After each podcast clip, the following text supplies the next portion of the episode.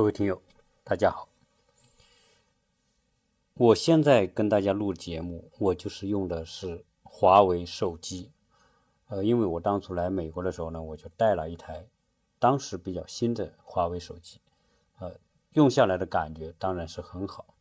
所以，呃，我今天提一开始就提到华为手机，啊，我想啊，可能大家也会知道，我今天要谈的话题呢。啊，就跟当下的一些事情是有关系的，因为实际上不管我们在国内的听友还是在美国的，啊，我们华人应该说很多人都会关注到现今的这种局势，啊，因为这种局势之下，啊，可能世界会面临着一些我们想象不到的变化，当然。这种冲突，当下的这种冲突，是不是一个偶发事件呢？啊，当然肯定不会是偶偶然的，啊，因为在我以前也聊到过这个问题。美国在这一届的总统选举当中，新的领导人，那他提出一个非常鲜明的一个观点，就是说，我要让美国再次伟大。那我个人认为，哈。啊，这里有一个概念，实际上，呃，美国的领导人他提的这个，他实际的诉求是什么呢？是我要让美国再一次的强大，而他说的是伟大，因为他特别愿意说伟大这个词。伟大这个词呢，在英语里面叫 great，啊，G R E A T。呃，他特别愿意用这个。如果他要赞美谁，他也说这是个非常 great 一个伟大的人、伟大的工作、伟大的事情。总之，他特别愿意用这个伟大。所以他在上台之后呢，他就会说：“我要让美国再一次伟大。”事实上，他的心底里是要让美国再一次强大。但是我在掂量，这是两个完全不同的，就是让美国再强大和让美国再伟大。是有很大的区别，而这个区别，我想可能，呃，我们国内听友嘛，大家虽然关注，但是可能不一定会去思考或者想的那么细啊。为什么这两者说我要让美国再一次的强大和让美国再一次的伟大有区别呢？因为实际上，呃，美国的地位除了靠他当时的。强大，一直到现在，他都是很强大。除了他靠他的实力和强大之外，实际上，美国在战后成为世界的主要的主导国家，其中另外一部分也靠他的伟大。所谓伟大是什么呢？就是他曾经对战后的人类的发展、世界的发展。和平的格局的建立，他是做出贡献的，他是做出过付出的，他是有过担当的。正因为有那么一段，所以美国才成为战后的一个可以说是一个伟大的国家。但是呢，美国这个这个国家，我在美国生活之后，我会觉得美国人特别会玩战略。会玩系统，会玩这个玩那个，所以呢，战后美国就玩了一个特别大的一个系统，就是什么呢？就叫国际产业分工。那因为我我在有一期里面讲了，美国战后建立的那一个世界的整体的规则，就是美国主导的，在政治、经济、军事啊，它都布局好了。布局好了之后呢？他就推推出一个产业链的概念，生态链、产业链，那他呢就霸着产业链的最有利的那一头，最能赚钱的那一头。我们说的核心技术啊、专利呀、品牌啊，啊，这是他在布局这个产业链这个格局的时候，他首先要占的是那个。所以我们看到这个后战后。在主导世界的很多的大品牌啊，都是美国人的，包括核心的技术是美国人的，那设计是美国人的，市场的主导权是美国人的，啊，所以他就玩了这么一套，玩了这么一套，后来呢，又把它升级为什么呢？又把它升级为美国所建立的，从黄金后来又到石油、美元，整个的华尔街在全球布局的一个金融系统。这个系统太可怕了，可怕到什么程度呢？你今天美全世界购买石油要用美元结算，啊，这就变成一个你都受控于它，啊，你所有的一点一滴的动向它都掌控。你国际货币的结算和和汇款都要经过美国的这个金融系统啊，所以正因为他掌握这个东西，再加上华尔街的触角，可以说是华尔街是美国资本的大本营，它控制着全球的所有的产业的走向，而且他利用金融工具。对全世界动不动就是收割啊，就是割韭菜啊。这个当然我们都知道，这个九八年的、零八年这些金融危机，特别九八年那一次对亚洲的这种对从泰国开始，以及对香港、对亚洲国家的那种金融攻击啊，那都是他利用他的金融工具来做。所以美国就玩了这么一个局啊，这个局玩得很大。那后来呢，中国。可以说，改革开放之后啊，这个卧薪尝胆啊，应该是吃苦耐劳，呃，当然环境也遭到了很很大的破坏，资源的损耗也很大。总之，我们是付出特别大的这种成本和和消耗。当然，借助我们的人口优势啊、人口红利啊，包括各种市场的这种这种这种启动和发展，来中国三十年。三十多年、四十年是有得到很很长足的发展，但是今天我们看到，为什么美国具有世界主导权的情况之下，这一届美国政府会那么疯狂啊？那就那我们会觉得说，美这不是美国一贯的做法，美国一贯它都是有作为世界老大，它确实有担当才能够。人家才会认他为老大哈。你不管今天在西方国家，美国是老大，那原来在这一届政府上台之前，那不管他有多少错误吧，但是他还像一个老大的样子，对吧？欧洲也好，日本也好，这大家都还是认他，最少表面上来说，哎，我还服你啊。但是今天来看，美国。在全世界的那一系列的做法，感觉到今天的美国已经不再是过去的美国。在我跟听友的接触当中，或者我在听一些听友的信息反馈、留言反馈当中，确实我能感受到国内的听友对于美国这个国家呀，它确实有两种比较明显的倾向啊，要么就是特别挺美国的啊。这种挺美国的人是什么呢？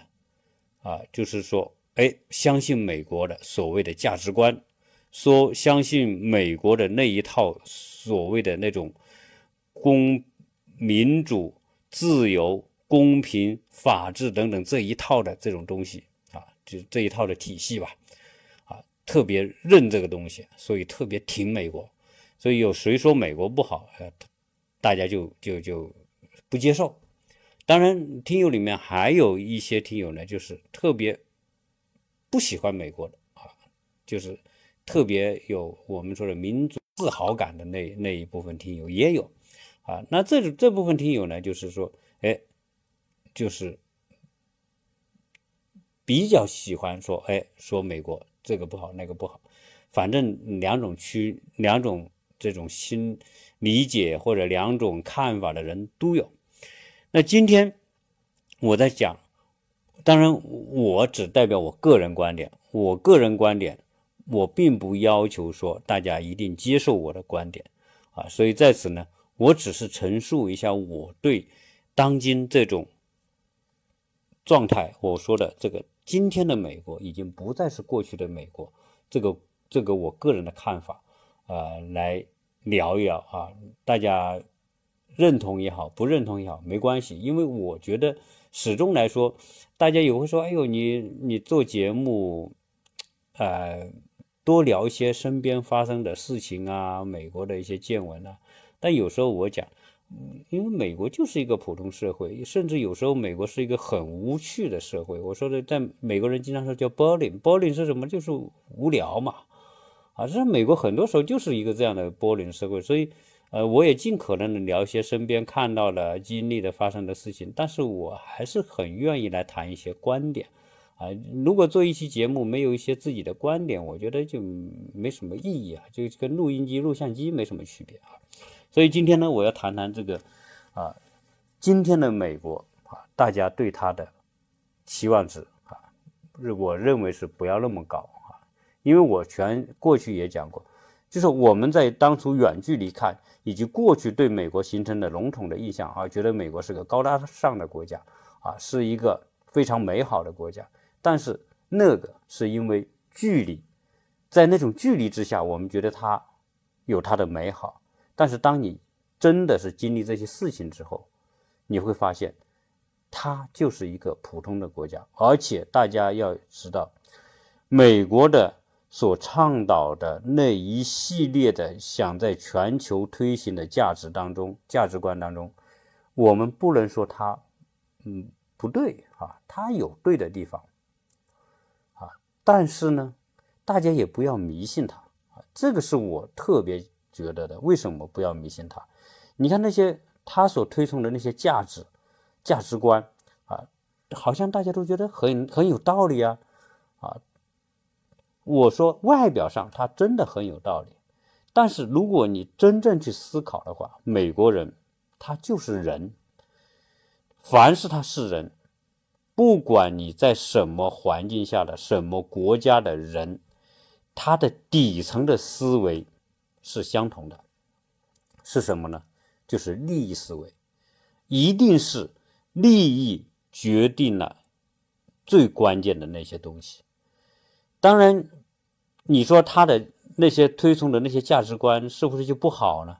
他也好，但是相比于利益之下，这两者相比，利益仍然是放在前面的，其他的那些听起来很美好的东西仍然是放在次要位置。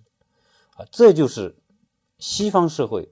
今天你去看的时候，为什么我我我认为对西方社会的所谓的一些价值观不能盲从，不能盲目的相信？为什么呢？因为在利益面前，那些东西都可以放在一边。今天我们看到美国这个国家从政府层面所做出的一切的行为，可以证明这一点。那我我当然这是一个一个当下的一个话题啊，有一些听友我们在讨论这个话题的时候，有些听友又觉得这个美国这个一些做法好像能理解啊，因为有些国家嗯违反了所谓的规则，违反了某所谓的协议，所以美国觉得吃亏了，他要这样来来来纠正，他要这样来。来改变，啊，好像是可以理解。实际上，我觉得我也不知道哈，可能这些听友、这些朋友的想法，可能有他的理解，或者他也认为有他的道理。但是，我想说的是，任何国与国之间，他一定是为自己要争利益，但是争利益的前提，确实是不能以损害。别人的利益作为前提，所以才需要什么呢？才需要合约，才需要协议，才需要订立各种各样的条约啊！这叫什么？这叫契约。这是西方人特别认为说它是个契约文化，所以呢，啊，大家要守合重合同、守守信用。但是今天我们来看看，作为西方国家的这种盟主，美国。是不是一个重合同、守信用的呢？真的，有时候我觉得真的未必啊。这个可能也会让很多挺美国的听友觉得不认可啊。那为什么呢？我可以展开来聊一聊啊，我对我这样说的一些根据。那首先说，呃，美国是一个讲究民主和自由的。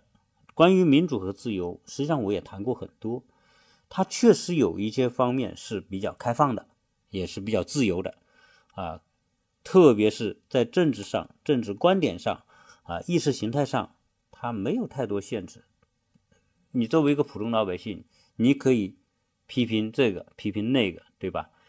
呃，你也可以写文章，你也可以发视频，你也可以做很多东西，啊，这个确实它有它的比较自由和开放的地方。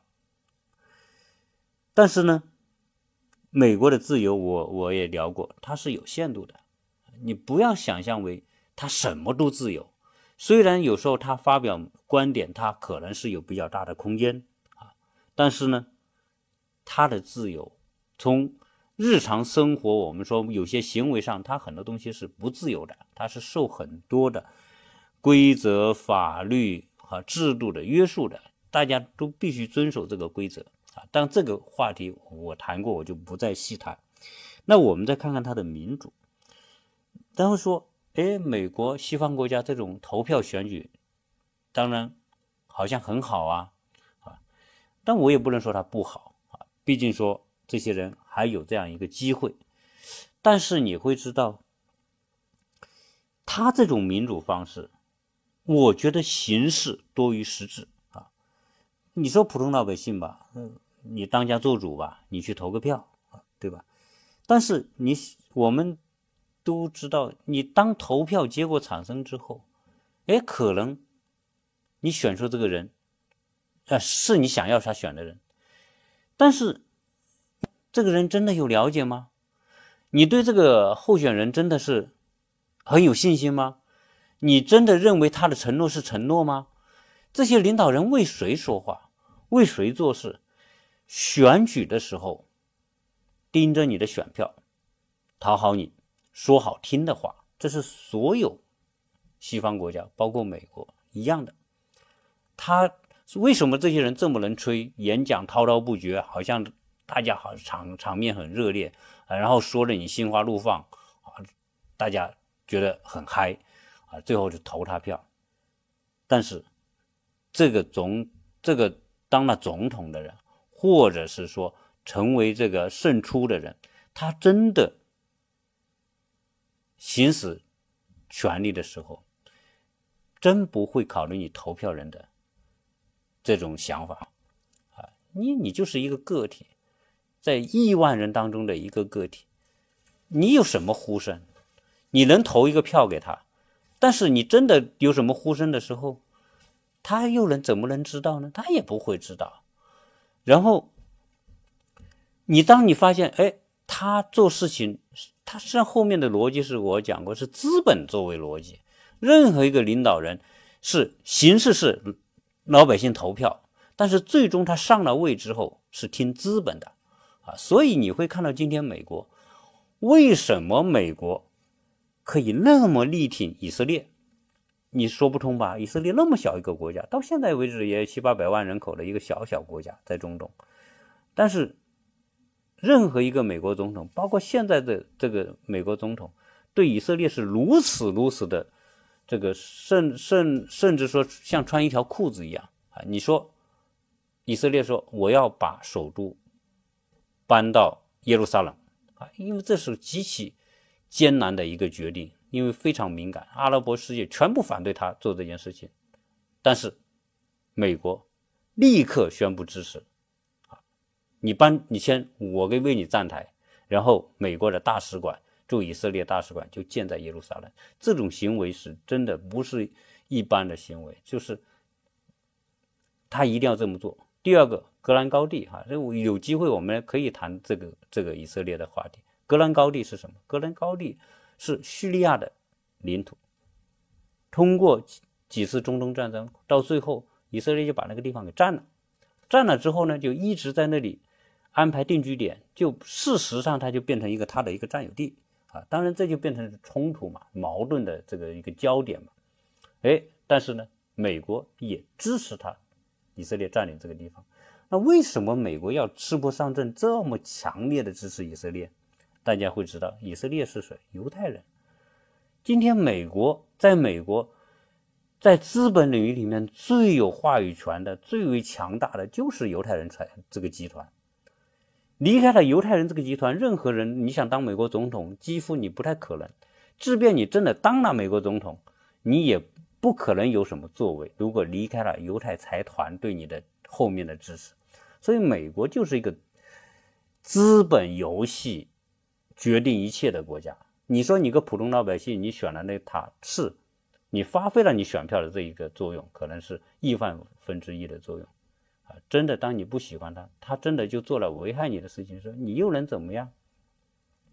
我记得在前年，在佛罗里达有一个中学发生枪杀案，那有很多的孩子被杀，其中还有一个华人孩子为别人把门，最后被枪手杀了。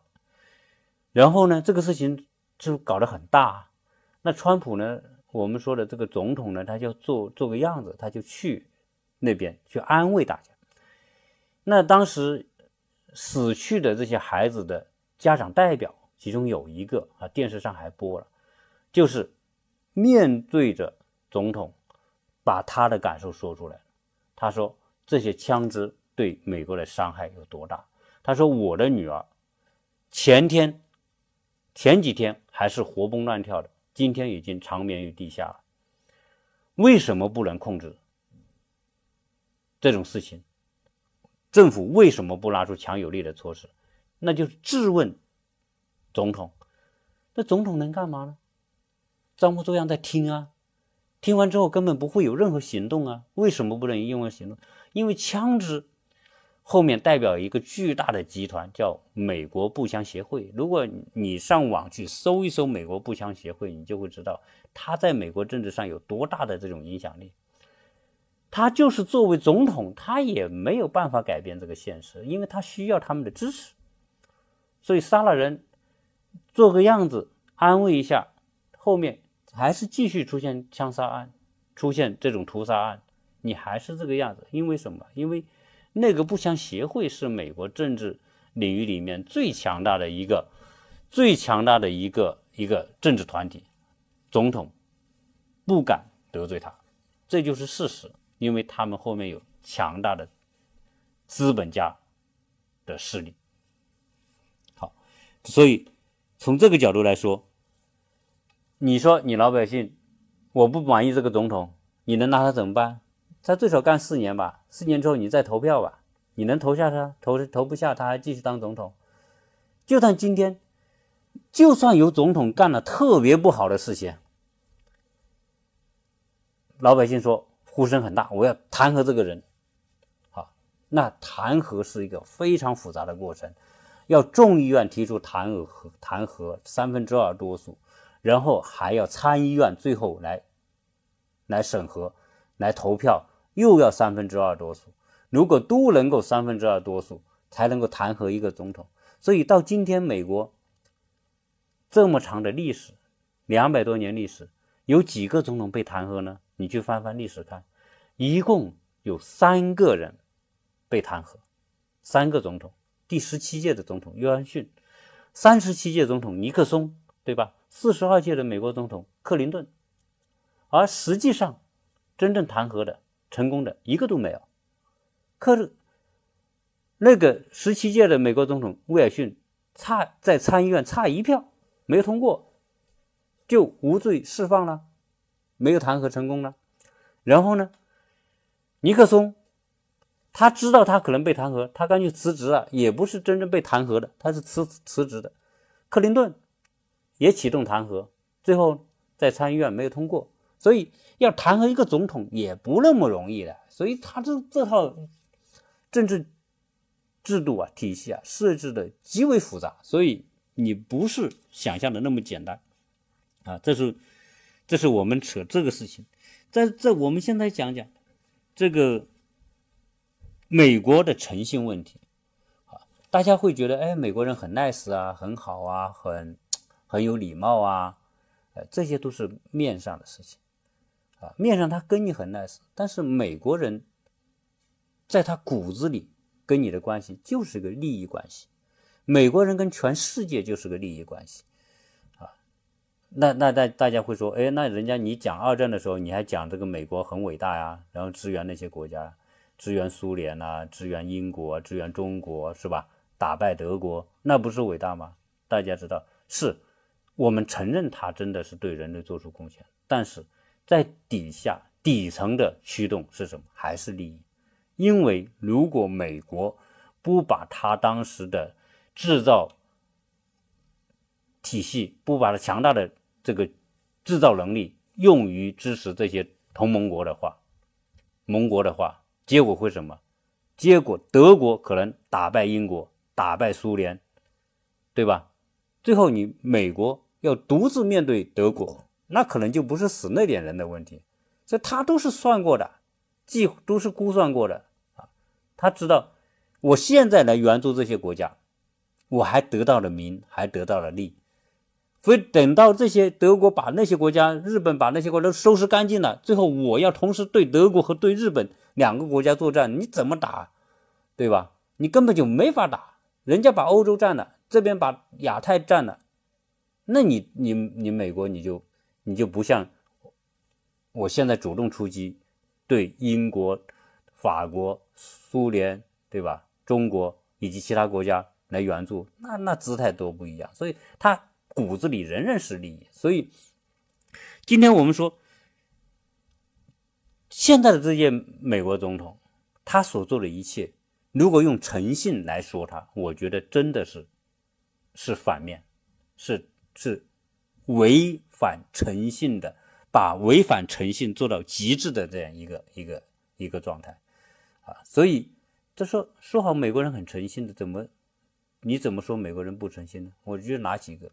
你说公司跟公司签合同，个人跟个人啊，说美国人啊。约好一个时间，大家就按这个时间到，很讲诚信。这这些是细枝，是细枝末节，是习惯啊，是观念，是不错，大家很守时等等这些。但是你去看，你作为一个政府，跟其他国家签订了那么多的协议，那么多的条约，那我我新上任的这一届政府就说不行，那些条约不公平，我要全部废除，所以就出现了。这一届政府的，在全球，在历史上从来没有过的，美国历史上从来没有过的举动，就是大规模撕毁条约。这个大规模撕毁条约，就跟当时这个德国二战前的德国撕毁条约没有什么区别啊。所有条约都可以不算数，我就当废纸扔了。像你来，我们来看看这一届政府到底撕毁了多少条约啊？你看看他的诚信。到底体现在哪里？有到底有没有诚信啊？首先，我们说的退群，对吧？条约就当大家一起签的条约了，就相当于大家一起遵守的一个规则嘛，啊，大家按照规则来玩。哎，现在我不跟你玩了，我要退群，撕毁条约。那我简单的哈概括了一下，到底有他撕毁了多少条约？二零一八年，对吧？撕毁了有这个。伊核协议就是伊朗和西方国家所签订的那些关于防止核武器扩散或者防止伊朗拥有核武器的协议，他把废了。二零一七年巴黎气候协定，这也是美国政府当初签的，二零一七年也被废了。那二零一七年还退出。联合国科教文组织啊，为什么呢？说这个组织啊，很多国家欠费啊，你们都欠费，但老子不跟你玩了，退了。然后呢，你这个组织还不公平，对以色列不公平，叫什么叫有歧视啊？以这个为作为理由。那还有什么呢？还有，二零零九年，当时这个就有一个叫。T.P.P. 实际上也就是跨太平洋伙伴关系协定，这个从二零零九年就开始，当然美国不是发起过，但是在二零一五年的时候，美国是参与了的，签字了的，而且是大家都认他为头，对吧？当时有日本，对吧？有有澳洲，有这很多国家，越越南等等，有很多国家，那大家都认他为头。哎，到了二零一七年，说这个 TPP 不行，为什么呢？因为这个 TPP 呀，这个这个是不利于保护我美国的制造业，让其他国家占了便宜。对吧？我的市场对你开放了，对吧？然后呢，你赚了我的钱啊，我的制造业发展不起来，那个不行，要废除。所以，把二零一七年把 TPP 跨太平洋伙伴关系协定给废了。二零一七年还干什么呢？他退出全球移民协议。二零一八年。联合国人权理事会，他也退出。二零一八年维也纳外交关系公约，我也退出。二零一八年万国邮政联盟，我也退出。他还有什么呢？大家会说：“哎呀，这个这个，现在这个美国啊，跟我们大国这个贸易战啊，那是有针对性的，对吧？他就把我们当敌人。”敌人国家啊，这是他公开说的，这是敌人国家啊，我要扼杀他。但是呢，他对他的过去的伙伴，他也一点不手软了啊。为什么呢？你看，美国、韩国算铁哥们吧，韩国是他的小弟，跟着跟着美国。但是呢，当初美国有一个美韩自贸协议，他也给他废了。北美自贸协议也废了，北美是跟。加拿大和墨西哥的，那实际上就是他的前任政府所跟国外所签署的所有的这些协议，就是奥巴马时代的所有的协议，被称为奥巴马的政治遗产，基本上就被他废除掉了。这个东西是个大事，因为这个是什么？就是说，作为你签好的协议。不能因为你不喜欢，但是你作为一个国家的政府所签署的这种条约，你不能说撕毁就撕毁，这是一个诚信问题。那你说哦，这不公平？难道就是那是因为用你的标准来看是不公平？但是当初签那些条约的都是美国的精英呢，都是美国的专家去谈判去签的啊，只是他们认为那样就可以了，大家都是互惠互利。但是你今天为了让美国再一次的要强大，你觉得这个不不合你的心意，就把它废了？那个条约废除，我觉得这个东西真的没有办法体现出所谓的诚信啊，所以这才叫是现在所谓单边主义啊，这种民粹主义，我实际上也就是一种大国的这种这种这种。我们说的自私的行为吧，所以这么多的协议废除，然后我们再看看，是不是他只针对某一个大国来干呢？不是，他针对的是所有的跟他有伙伴关系的人。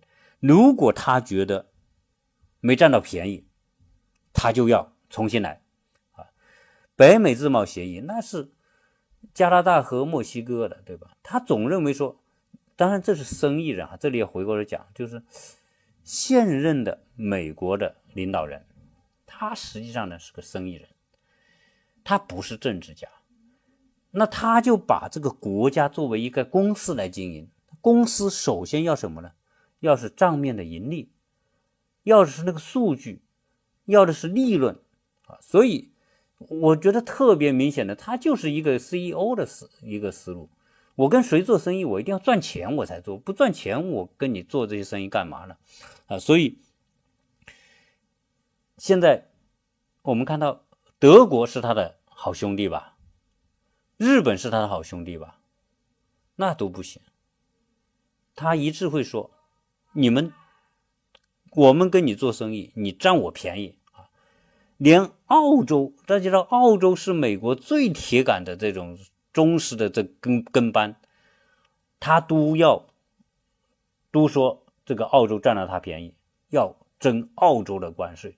所以现在人们说啊，这个领导人呐，他不是正常思维，他绝对如果正常思维的话，他绝对如果是讲战略的话，我觉得他是一个没有战略的人，他只有战术没有战略，所以一个只有战术的人，你就会看到他打他做事情是没有谱的，想到什么做什么，而且在他心目当中最为核心的就是我跟你的关系是不是我能盈利。我有赚头，大家可以；我没赚头，就要推翻重来，不管签了什么协议。所以你看，德国跟他那么好，那那他跟德国干出什么事？他要管住德国，为什么呢？因为德国是欧洲大陆最强的国家，他基本上在欧盟里面他是说话的，他是领导，他是他是。大哥，对吧？他说其他国家都得听。然后呢，德国就跟俄罗斯搞了一个协议，搞了什么协议呢？就是购买俄罗斯的石油和天然气，因为欧洲是很冷的，当然它又是制造业大国，它需要很多的能源来支撑它的制造业，那包括生活都需要这些东西。但是呢，你现在搞个。你现在美国整事吧？怎么整呢？就是说，我搞个伊朗问题。你看，在中中东，伊拉克找个借口给他打了，但实际上那个借口是莫须有的，对吧？这也是你说这叫诚信吗？也不是，是编个借口。我就我就要把你整掉，我就随便找个借口。那现在呢？伊朗也来了，伊朗来了怎么办呢？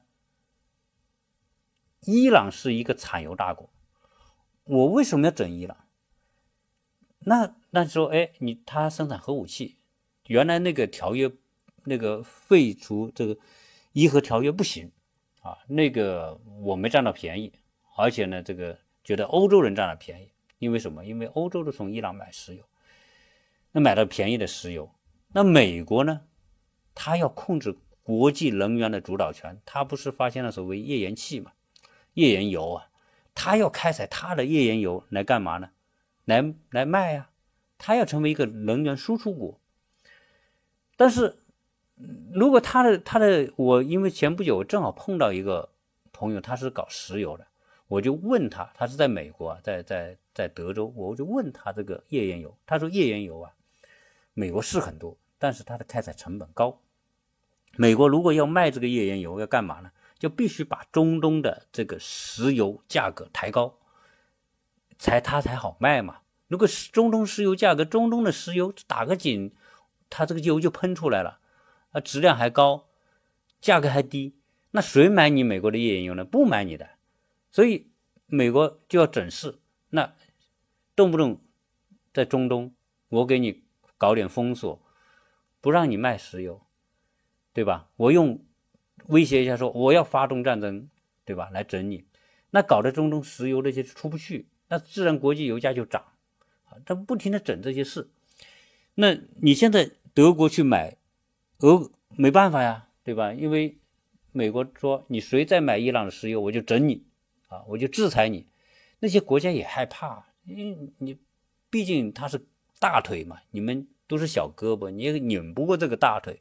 他真要制裁起来，你也很很怕的。这个这美国制裁起来，那就狠得很。你。如果你再翻找找这个互联网上的这个信息，在四五年前，当初这个德国的汽车因为大众汽车说这个柴油车的这个排放标准造假，最后呢被披露出来之后，美国当时的法院裁决罚这个德国两百多亿美元啊，你这个今天在网上还能查得到，这是很。那是狠的不能再狠的，啊，所以，哎，他要管住德国，你不能跟俄俄罗斯做买卖，你要买我美国的油，你为什么去买俄罗斯的啊？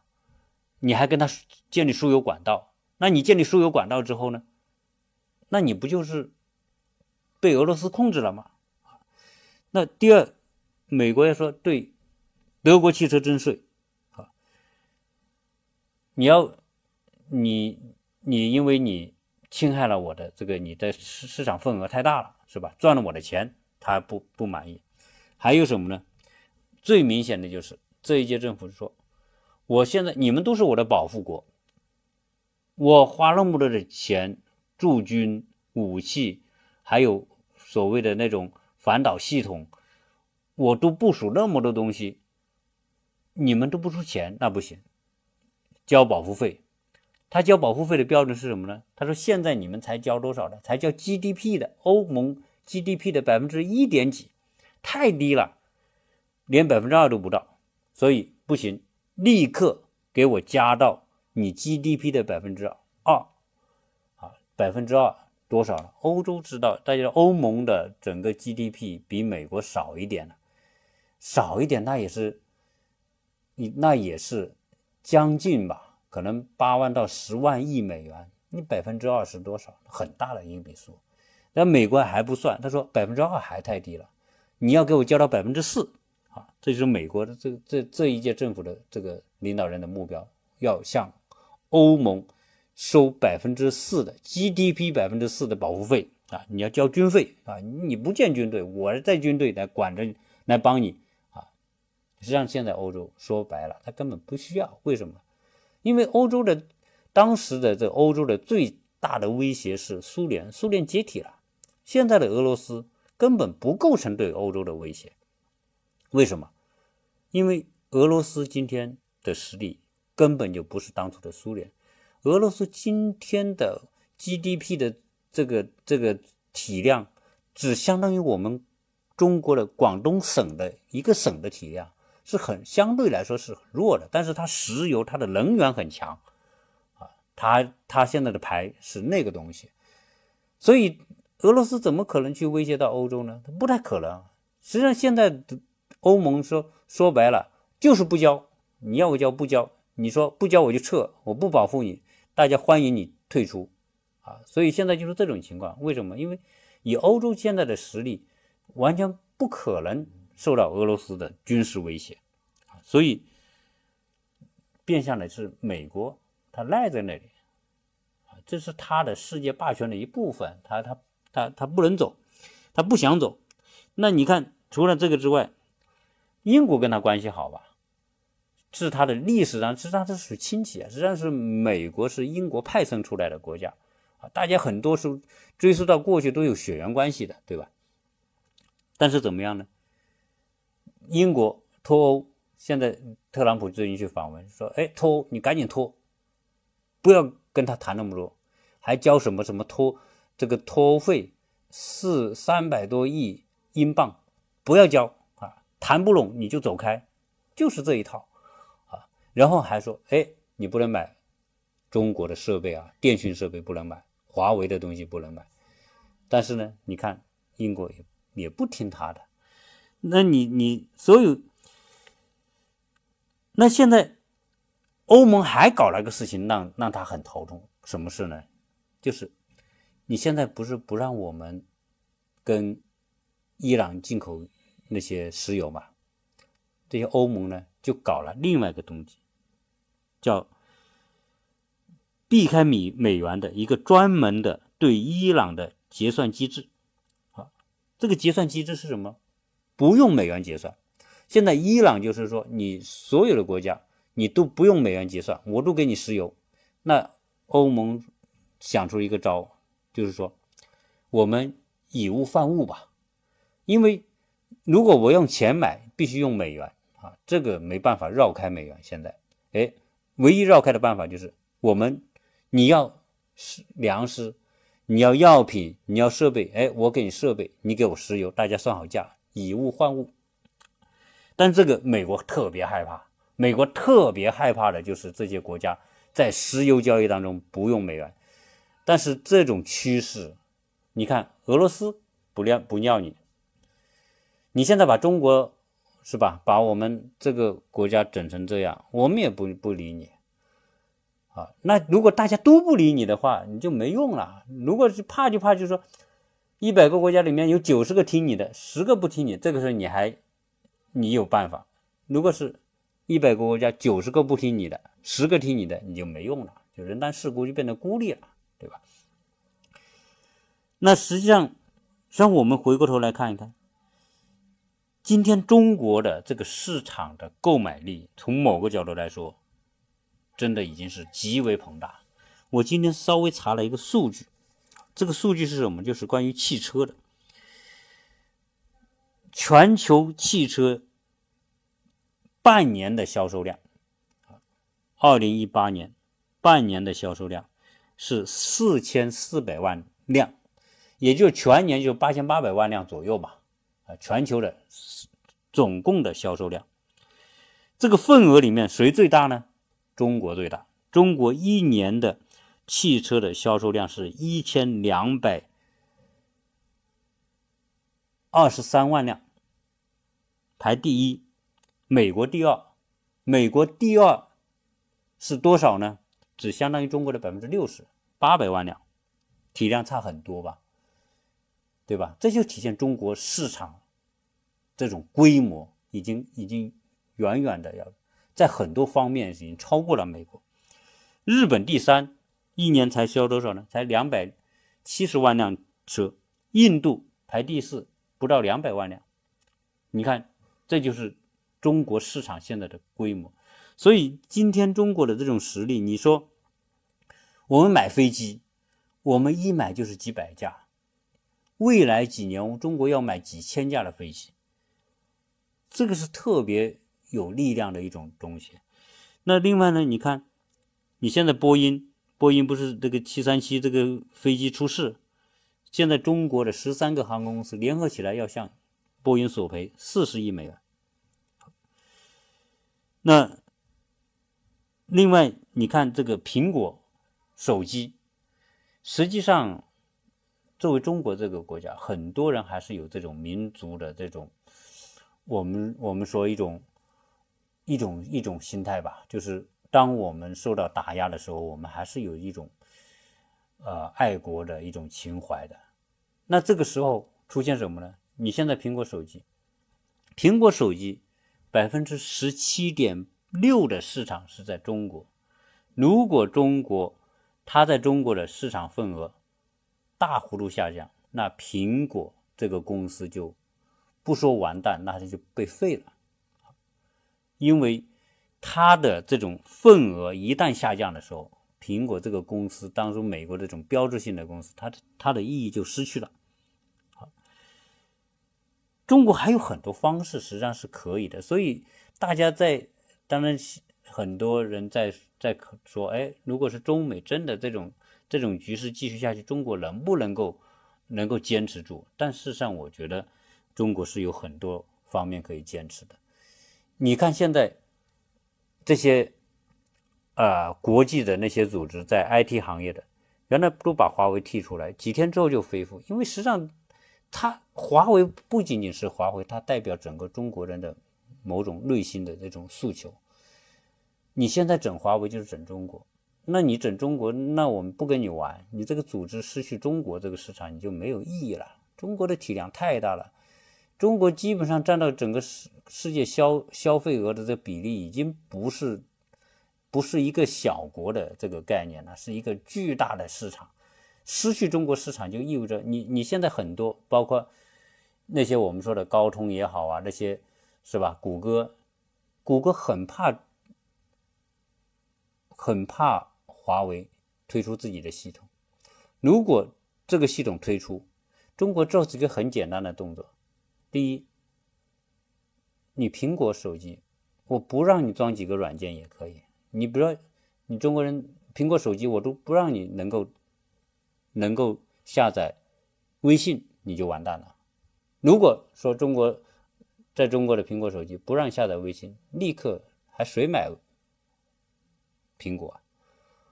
啊，所以当然现在是国外很多人说，哎，我不让你装安卓系统，那人就不买你不买你华为的东西，不买华为的手机，一样的。所以有很多东西啊，它是是有很多方式，只是说我们是不是走到那一步那今天我们来讲到这个这个诚信的问题，实际上，美国所有的一切，真的，你看到后面那个影子就叫资本和利益。资本是手段，利益是目的。啊，你离开这一些，所以你揭开这个来看，所有这些西方国家那些高大上的某一种标榜的某一种价值观，我觉得啊，真不是那么那么的真实啊，它它很多时候是外衣，它的内衣是什么？它的内衣就是资本和利利润和利益。那为了这个，他才会不择手段啊！当我讲了，如果美国失去对世界的掌控权，意味着美国快速的衰落。美国是不愿意的，不愿意走的，因为英国就是例子嘛。当初你英国多牛逼，最后被美国取代之后，变成现在变成什么？变成欧盟当中你都还不能成为一个领导者。美国一旦失去，美国毕竟你只有三亿多人口，而中国呢？十四亿人口，那对于一个十四亿人口的国家来说，你谁能够忽略呢？你没有办法忽略，对吧？你要忽略这个这个这个巨大的市场，你就跟谁？你就跟自己过不去嘛！啊，你资本你你失去市场，你来你有什么意义呢？啊，所以不管今天所做的这一切，大家会说：“哎呦，你你好像这个这个把美国说的一无是处啊！”但是你看。今天川普，他的市场，他的这个这个支持率还在，还是很高啊。如果你说这个川普做的不对，美国做的不对，为什么支持率那么高呢？就实际上这个话题啊，就我刚才讲的，美国人，你看到这些种族主义者，他有很多是有这种，他表面跟你很客气，但内心里他看不起你的。我们很多在美国生活的朋友，都骨子里都有这种感觉。是他表面很 nice，但是骨子里不把你放在他平等的位置。不管你多有钱、多有才华，他都认为他们更优越。啊，这个，所以今天他的支持率高，反映了一个什么？反映了很多人最少来说，你比如说，今天美国采取的一切的措施，都有一个借口，叫什么？叫。以国家安全啊，你危害我的国家安全。那然后呢？他的舆论大肆的就是制造这种氛围，说你你有后门，你有间谍的行为，然后呢，你危害国家安全。大家老百姓相信了这些东西，相信了这些舆论，才他才会觉得，哎，我们的这个领导人对啊，所以我们还是支持他。那你的领导人都把诚都没有，已经失去基本的诚信的前提之下，大家还支持支持他，那说明一个什么呢？首先是首先是说美国人也也没也被这种舆论蒙蔽了真相，他所看到的也不是真相，对吧？他已经被这种舆论所所影响了。那么现在他认为说，哎，他的政府做的是对的。所以他们才会支持。从某个角度来说，他们也，他们的这种价值观也是有问题的。最少来说，你是不会认识到真相的，啊，所以你说美国这种真正的，呃，所谓很民主、很自由、很很公正，不是的，啊，因为你在现场当中，美国的很多东西，你一个普通老百姓。你真的就是有理，你不应打得赢打得赢一个官司，啊，这是很明显的事实。所以你说他的公平在哪里？你有钱，美国多少冤案，美国多少名人，他做错了事情，他犯了罪，他仍然可以通过各种各样的方式手段，请最好的律师等等，通过各种手段，然后把打赢官司，对吧？啊，辛普森不就是这么一个案子吗？啊所以，在美国，真正资本决定一切，律师干嘛？律师凭什么为你说话？我要赚你的钱。他要收集证据，我认为我收集的证据能够把你的罪行抹掉，我就赚。所以那个钱也说说的不好听，也是昧昧着良心的钱，他照样做。所以，所以真的拨开这个人类的这种本质的这种东西，它一样是自私。自立有丑陋的一面，只是说他的有些东西啊，外表的很多形式还真的做得够好啊，所以让我们很多时候会受到那样一种影响。所以今天啊聊了很多啊，我当然这个是代表我个人对这些事情的理解啊，不要求大家一定认同，反正啊谈一点观点吧啊，希望这些观点呢大家可以多一些的思考，因为作为我们中国人现在身处其中啊，不管你现在在国内还是在美国，我们都很关注这个事态的发展，最后的走向会怎么样啊？以什么样的方式来结局？有没有结局？要持续多少多长时间？我们都不知道。但是所发生的这一切，都或多或少会影响到我们每个人的未来的工作、生活和态度。啊，这一期聊这里，谢谢大家。